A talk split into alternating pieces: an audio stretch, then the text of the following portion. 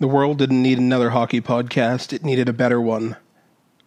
Bear witness to the two man forecheck. Good morning, Chris. Good morning, Mike. It has, in fact, been a couple